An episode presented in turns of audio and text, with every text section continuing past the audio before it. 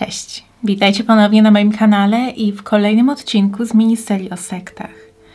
Dzisiaj chciałam przedstawić Wam ruch religijny o nazwie Kościół Pierworodnych Baranka Bożego. Jak sami się przekonacie, jest to chyba najbardziej okrutna sekta, o jakiej do tej pory mówiłam. I liczba ofiar oraz zniszczonych żyć jest naprawdę szokująca. Jestem zaskoczona, że nie mówi się więcej o tej organizacji, zwłaszcza biorąc pod uwagę, że jej działania sięgają nawet bardzo niedalekiej przeszłości. Ale jeśli chcielibyście teraz dowiedzieć się więcej na ten temat, to zapraszam Was do oglądania. Zacznę od przedstawienia postaci założyciela tej sekty i z pewnością historia jego dzieciństwa i wychowania wyjaśni wiele na temat jego późniejszych życiowych decyzji. Herville Morel Le Baron urodził się 25 stycznia 1925 roku i był jednym z jedenaściorga rodzeństwa. Bóg od początku odgrywał ogromną rolę w życiu rodzinnym, które koncentrowało się na religii i wokół obsesji ojca na punkcie niebiańskich wizji. Przodkowie Erwila byli głęboko zaangażowani w kontrowersje wokół stanowiska kościoła mormonów w prawie poligami Chociaż Kościół niegdyś opowiadał się za poligamią, zakazał tego w 1890 roku, głównie z powodu nacisków z zewnątrz. Jednak wielożeństwo nadal było popierane przez niektórych mormonów, którzy oddzielili się od kościoła centralnego. Wśród nich był Alma Dyer LeBaron, czyli ojciec Erwila. W 1944 roku Alma zaczął budować kolonię LeBaron – które miało być bezpiecznym miejscem, w którym lud wybrany przez Boga mógłby prosperować i praktykować poligamię. Mężczyzna zmarł w 1951 roku, jednak jego synowie kontynuowali jego dzieło. W latach 50. Joel, brat Erwila, założył własny kościół poligamiczny, którego siedziba mieściła się w koloniach Juarez w Meksyku. Kościół był przedsiębiorstwem rodzinnym i krewni Joela, w tym Erwil, pełnili w nim funkcje kierownicze. Jednak w 1967 roku między braćmi zaczęły narastać bardzo poważne napięcia. Ich głównym powodem była chęć Erwila do przywrócenia dawnej mormońskiej zasady pokuty przez krew. W teorii oznaczało to konieczność przelania krwi, aby grzesznik mógł trafić do nieba, jednak w praktyce po prostu była to kara śmierci za wszelkie działania uznawane za przestępstwa lub grzechy. Joel nie zgadzał się na przywrócenie tej zasady wewnątrz jego kościoła, co ostatecznie pod koniec lat 60. doprowadziło na, do rozłamu kościoła na dwie frakcje – Bracia spierali się również w kwestii losu swojej drugiej meksykańskiej kolonii, rancha znanego jako Los Molinos, znajdującego się w Baja California w Meksyku.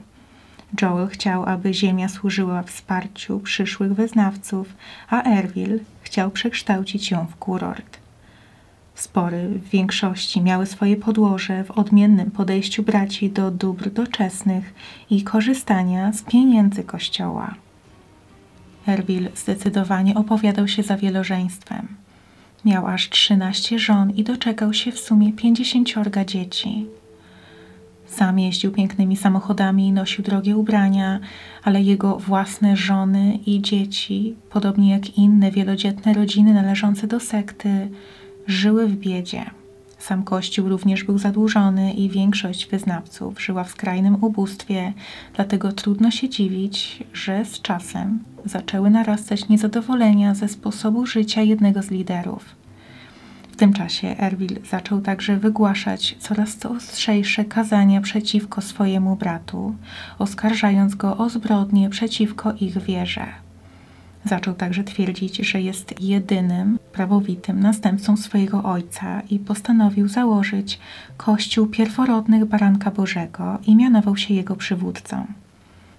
Podział kościoła nie zakończył jednak konfliktu między braćmi, a wręcz przeciwnie, jedynie go zaostrzył. Byli członkowie ruchu zeznali, że wkrótce po podziale Erwil, rozpalony świętymi wizjami, uznał, że jego brat musi ponieść karę i umrzeć. Wieści o groźbach wygłaszanych przez Erwila dotarły do samego Joela, jednak mężczyzna nawet przez chwilę nie wierzył, że brat może posunąć się faktycznie do tak ekstremalnych czynów. Niestety miało się okazać, że nie docenił ekstremizmu Erwila. 20 sierpnia 1972 roku dwóch zwolenników samozwańczego guru pobiło Joela, a następnie go zastrzeliło. Jeden z zabójców, Daniel Ben Jordan, został później aresztowany, jednak ostatecznie zwolniony, ponieważ świadkowie za bardzo bali się zeznawać przeciwko niemu. Drugi sprawca, Gamael Rayos, od początku pozostawał na wolności. Sam Erwil LeBaron z kolei został oskarżony i skazany za morderstwo brata przez meksykański sąd, jednak już rok później sąd apelacyjny uchylił wyrok i mężczyzna znów znalazł się na wolności. Nawet podczas pobytu w więzieniu nie zaprzestał swojej działalności. Wydawał broszury oraz książki, w których podkreślał, że jest przedstawicielem Boga na ziemi i dlatego może decydować, kto powinien umrzeć za swoje grzechy. Po opuszczeniu więzienia, Erwil zaczął pragnąć egzekucji także swojego drugiego brata, Verlana, którego zwolennicy Joela wybrali na swojego nowego przywódcę. Obawiając się o swoje życie, nowy lider ukrył się w drugiej siedzibie ruchu. 26 grudnia 1974 roku jedna z żon Erwila, Rina wraz ze swoimi braćmi, Markiem i Duanem na polecenie Erwila dokonali nalotu na Los Molinos, zrzucając bomby i strzelając do mieszkańców. Tego dnia życie straciło dwóch młodych mężczyzn i trzynaście innych osób zostało rannych. Atakujący nie osiągnęli jednak swojego głównego celu, którym było wypłoszenie Verlana z ukrycia. Nowy lider zdążył wcześniej przenieść się z rodziną do Nikaragui, o czym nie wiedzieli jego wrogowie. Erwila aresztowano w związku ze zleceniem nalotu, jednak ze względu na brak wystarczających dowodów nie usłyszał zarzutów. Tymczasem część zwolenników Erwila zaczęła wątpić w jego decyzję i słuszność stosowanej przemocy.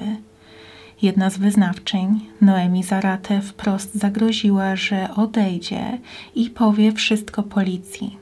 Ostatecznie miała przypłacić to życiem.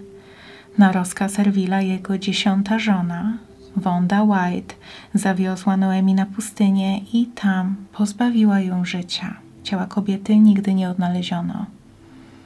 Po przeprowadzce do San Diego w Kalifornii Erwil rozpoczął otwarty konflikt z wieloma innymi poligamistycznymi przywódcami. Groził im śmiercią, jeśli nie zaakceptują wyższości Kościoła Baranka Bożego oraz nie zaczną płacić swego rodzaju dziesięciny. Simons, jeden z przywódców niewielkiej sekty ze stanu Utah, potępił Erwila po tym, jak ten chciał poślubić jedną z jego żon – i w kwietniu 1975 roku mężczyzna został zabity na rozkaz Erwila, a jego ciało pochowano na pustyni. W tym samym roku jeden z wyznawców, Dean West, przygotowywał się do opuszczenia grupy. Erwil już wcześniej był z nim w konflikcie, ponieważ Dean odmówił sprzedania swojej łodzi mieszkalnej i oddania połowy dochodów na rzecz sekty. Na rozkaz lidera jego dziesiąta żona, Wanda, zwabiła Dina pod pretekstem naprawy pralki i pozbawiła go życia.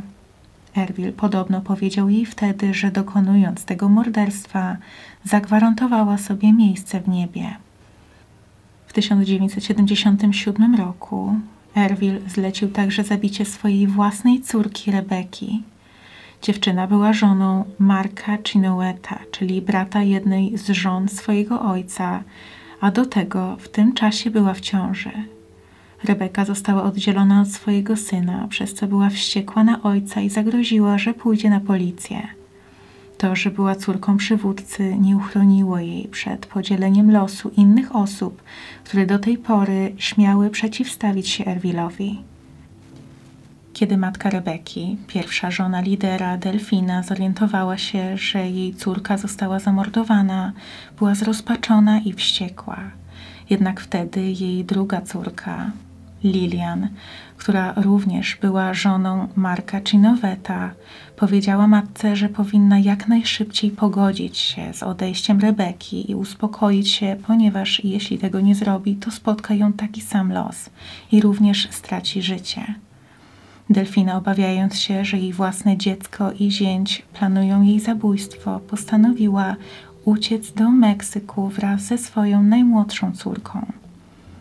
Tymczasem Erwil, nie zważając na problemy wewnątrz swojej sekty i również poważne problemy wewnątrz swojej własnej rodziny, nadal skupiał się głównie na chęci odebrania życia swojemu bratu. Opracował plan polegający na zabiciu Rulona Si Alreda, przywódcy braci apostolskich, czyli jednej z największych poligamicznych sekt, i liczył, że Welan stawi się na jego pogrzebie i tam będzie mógł go zabić. Ostatecznie jednak misja została przerwana, ponieważ lokalna policja zdawała sobie sprawę z możliwego niebezpieczeństwa, które niosły za sobą wydarzenia związane z porachunkami sekt i ceremonia pogrzebowa była dokładnie monitorowana. Erbil został schwytany w Meksyku i skazany za zaplanowanie morderstwa Alreda. Był to pierwszy raz, kiedy został oskarżony o przestępstwo w Stanach Zjednoczonych. W prasie Erbil LeBaron zaczął być nazywany mormońskim Charlesem Mansonem. Podczas pobytu w więzieniu przywódca napisał Księgę Nowych Przymierzy, która zawierała listę 50 osób, które Erbil wyznaczył do zapłacenia pokuty krwią. Księga zawierała również listę osób, które powinny zastąpić go na stanowisku przywódcy kultu. Erwil zmarł w więzieniu 15 sierpnia 1981 roku w wieku 56 lat. Jako przyczynę podano atak padaczkowy. Jego młodszy brat Verlan zginął w wypadku samochodowym w Meksyku zaledwie kilka dni później. Erwil nigdy nie usłyszał zarzutów w sprawie Roberta Simonsa, jednak jego żona Wanda ostatecznie została skazana za zabicie Dina Westa. Według szacunków ekspertów grupa popełniła od 25 do 30 morderstw na terenie stanu Utah, Kalifornia, Colorado, a także w Teksasie oraz w Meksyku. Ale faktyczna liczba ofiar najprawdopodobniej na zawsze pozostanie tajemnicą, ponieważ większości ciał nigdy nie udało się odnaleźć. Nauki Erwila nie umarły jednak razem z nim. Jego dzieci przekazywały młodszym głoszone przez niego doktryny. Czytano jego książki i wierzono, że teraz w ich rękach jest ustanowienie Królestwa Bożego. W księdze Erwil wymienił swojego najstarszego syna, Arturo Lebarona, jako bezpośredniego następcę. Pod jego rządami sekta otwarcie angażowała się w przestępcze przedsięwzięcia, w szczególności kradzieże samochodów i w sumie na przestrzeni lat ukradli ich ponad 200. Z czasem jedna z żon Erwila, Lorna Chinowet, zapragnęła opuszczenia kultu ze względu na rozczarowanie nowym przywódcą. Jednak Arturo wdał się w ojca i zlecił zabicie kobiety jej własnemu synowi, Andrew. Koniec rządów Arturo był jednak już na horyzoncie. Inny wyznawca jego zmarłego ojca, Leo Ewoniuk twierdził, że otrzymał upoważnienie do kierowania kościołem i gdy spotkał się z Arturo rozwiązać ich spór, dotychczasowy lider stracił życie. Po śmierci Arturo przywództwo przejął kolejny syn z listy Erwila, dwudziestoletni Heber. W tamtej chwili członkami kultu byli głównie członkowie rodziny Erwila, jego żony, te, które jeszcze żyły i nie zdążyły uciec, oraz jego dzieci. Heber, tak jak ojciec, był zwolennikiem przywrócenia pokuty z krwi i przez kilka następnych lat członkowie kościoła mścili się na tych, których obwiniali za śmierć Arturo. Gamaliel i Raul Rayos zostali zabici, a ich dwie siostry, które były żonami Erwila Rebarona, zniknęły. Leo Ewoniuk zaginął niedaleko Santa Cruz w maju 1987 roku, Oficjalnie jego los pozostaje nieznany, jednak przyjmuje się, że także zginął z rąk członków sekty. Nowy przywódca skupiał się bardziej na rządzeniu niż głoszeniu religii, jednak zdecydował się przyjąć wielożeństwo, głównie aby móc wykorzystać je do umocnienia swojego wpływu na członków sekty. W 1983 roku Heber poślubił dwie kobiety z Gwatemali, a w ciągu następnych lat także kilka swoich przyrodnich sióstr, w tym Patrycję LeBaron. Warto także wspomnieć, że aby zyskać przychylność meksykańskich polityków i aby przestępcza działalność mogła nadal uchodzić mu na sucho, Herber oddawał różnym mężczyznom swoje siostry i żony. A w 1987 roku grupa podzieliła się na dwie części.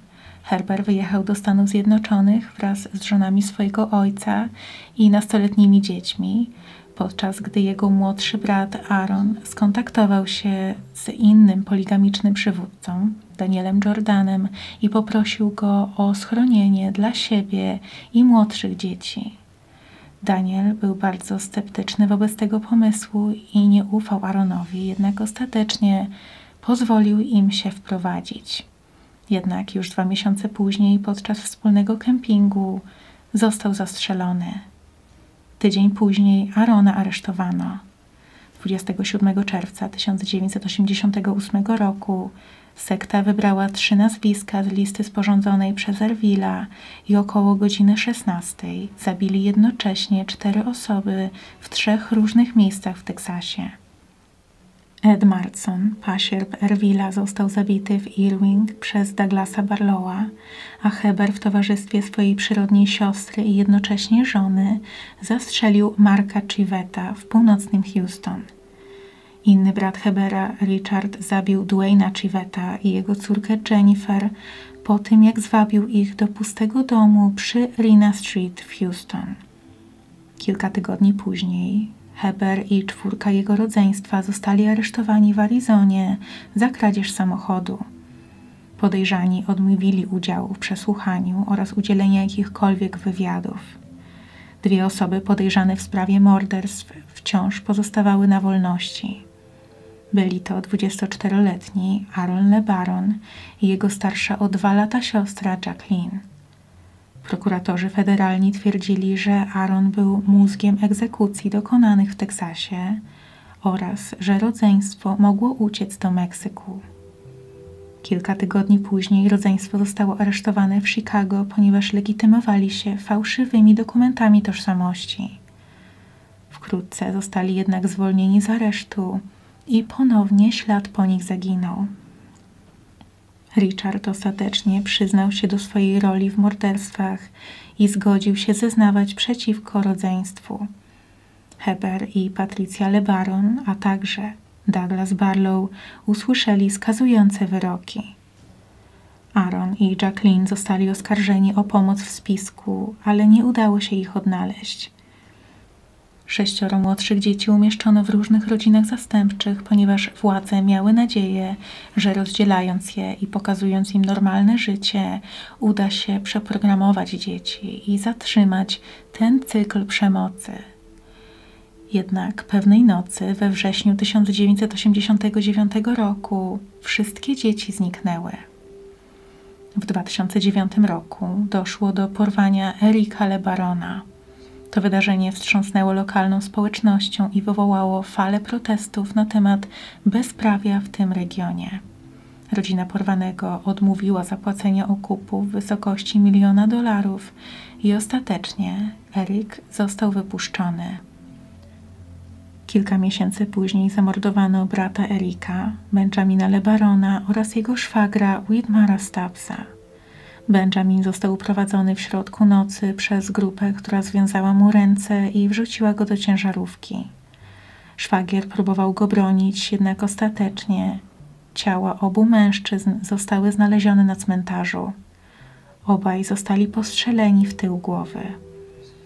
W 2010 roku kolejnych dwóch członków społeczności, w tym jeden należący do rodziny LeBaron, zostało zamordowanych a sześć lat później, w 2016 roku, była członkini kościoła, Ruth Wariner, córka Joela, czyli pierwszego z przywódców, jako pierwsza szczegółowo opisała życie wewnątrz sekty.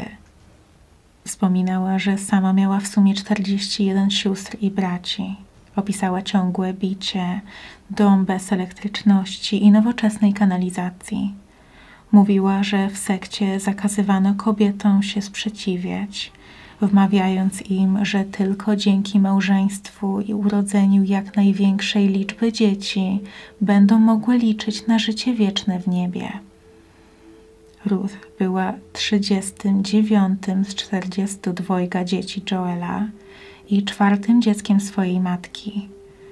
Po tym, jak jej ojciec został zabity przez Erwila, matka ponownie wyszła za mąż, stając się drugą żoną innego wyznawcy. Ruth w wieku zaledwie 15 lat uciekła z kolonii, zabierając ze sobą swoje trzy młodsze siostry. Swoją matkę spotkała ponownie dopiero wiele lat później, gdy kobieta była już na łożu śmierci i wtedy po raz pierwszy powiedziała córce, że ją kocha i poprosiła o wybaczenie. Ruth już jako dorosła osoba skontaktowała się także z Anną LeBaron, córką Erwila, czyli mężczyzny, który zabił jej ojca. Kobietom mimo wszystko udało się zaprzyjaźnić i postanowiły wspólnie powiedzieć światu, jak tak naprawdę wyglądały realia życia w tej pełnej przemocy kolonii. Anna nigdy nie chodziła do szkoły i nie mogła bawić się z innymi dziećmi a gdy jej rodzice musieli uciekać przed policją, to na rok trafiła do zupełnie obcej rodziny i Erwil obiecał tamtejszemu ojcowi, że ona oraz kilka innych jego córek zostaną kiedyś jego żonami. Ostatnie informacje na temat działań potomków Joela i Erwila pochodzą z 4 listopada 2019 roku, kiedy to doszło do strzelaniny i podpalenia, w wyniku czego życie straciło 9 osób, w tym pięciu członków rodziny LeBaron. Zdaniem policji zdarzenie było powiązane z trwającą w tym rejonie rywalizacją karteli. Z kolei zdaniem dziennikarza Dallas Morning News atak mógł być spowodowany aktywizmem niektórych członków dalszej rodziny LeBaron, którzy przez lata otwarcie potępiali grupy przestępcze rządzące na terenie północnego Meksyku. W 2017 roku Ruth Wariner, córka Joela, napisała książkę o życiu w sekcie pod tytułem Garść żwiru a Anna Lebaron, córka Erwila, jest autorką książki pod tytułem Córka poligamisty. I to jest już koniec tej wstrząsającej sprawy. Jest to zdecydowanie jedna z najbardziej śmiercionośnych organizacji noszących znamiona sekty, o jakich do tej pory mówiłam w tej miniserii. Jestem bardzo ciekawa, co Wy o tym sądzicie i przede wszystkim, czy słyszeliście wcześniej o tej sekcie ponieważ jak sami słyszeliście, jej działania są bulwersujące, a jednak z tego co zauważyłam, niewiele się o niej mówi. Ja osobiście dowiedziałam się o jej istnieniu dopiero niedawno.